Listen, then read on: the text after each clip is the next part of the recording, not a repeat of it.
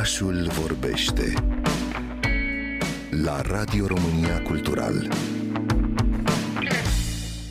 De multe ori reținem și folosim numele străzilor strict pentru orientare, fără să ne gândim la încărcătura simbolistică a denumirii respective. De fapt, plăcuțele stradale, pe lângă cartografierea teritorială, devin locuri ale memoriei, în care este codificată memoria colectivă, valorile politice și eroi celebrați în cadrul unei comunități. Am aflat de la sociologul Mihai Rusu care a realizat un studiu unde a încercat să afle cum privesc locuitorii Sibiului redenumirea unor străzi, școli sau instituții culturale. Mai ales că în comunitatea sibiană au existat petiții despre redenumirea Bulevardului Vasile Milea, de exemplu, sau a școlii Radu Selejan. Au existat discuții, iar dezbateri publice centrate pe anumite eh, denumiri care arată încă o dată că aceste denumiri sunt importante pentru că ele ne spun ceva despre valorile noastre, despre uh, cine suntem, despre cum ne raportăm la trecut. În studiul meu eu am atins mai multe aspecte.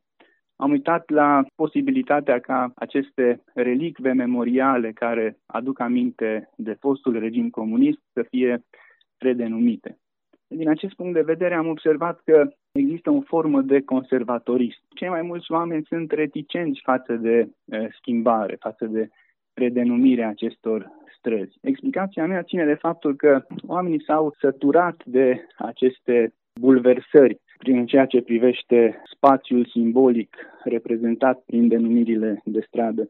Sociologul Mihai Rusu mai spune că dacă ne raportăm la nomenclatorul stradal, atât la nivel național cât și la cel local, în România ponderea femeilor în denumirile străzilor este de 4%. În Sibiu este de două ori mai puțin decât media națională. M-am uitat statistic la nomenclatorul stradal al Sibiului și am constatat că foarte puține străzi sunt numite după femei.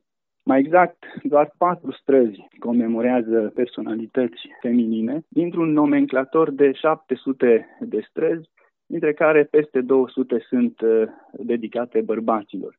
Deci, procentual, femeile sunt aproape invizibile la nivelul uh, nomenclatorului stradal. Deci, și din acest punct de vedere am întrebat pe respondenți dacă ar fi de acord ca o parte din uh, denumirile care îi comemorează pe bărbați să fie redenumite pentru a echilibra acest uh, diferențial destul de flagrant în privința relațiilor de gen.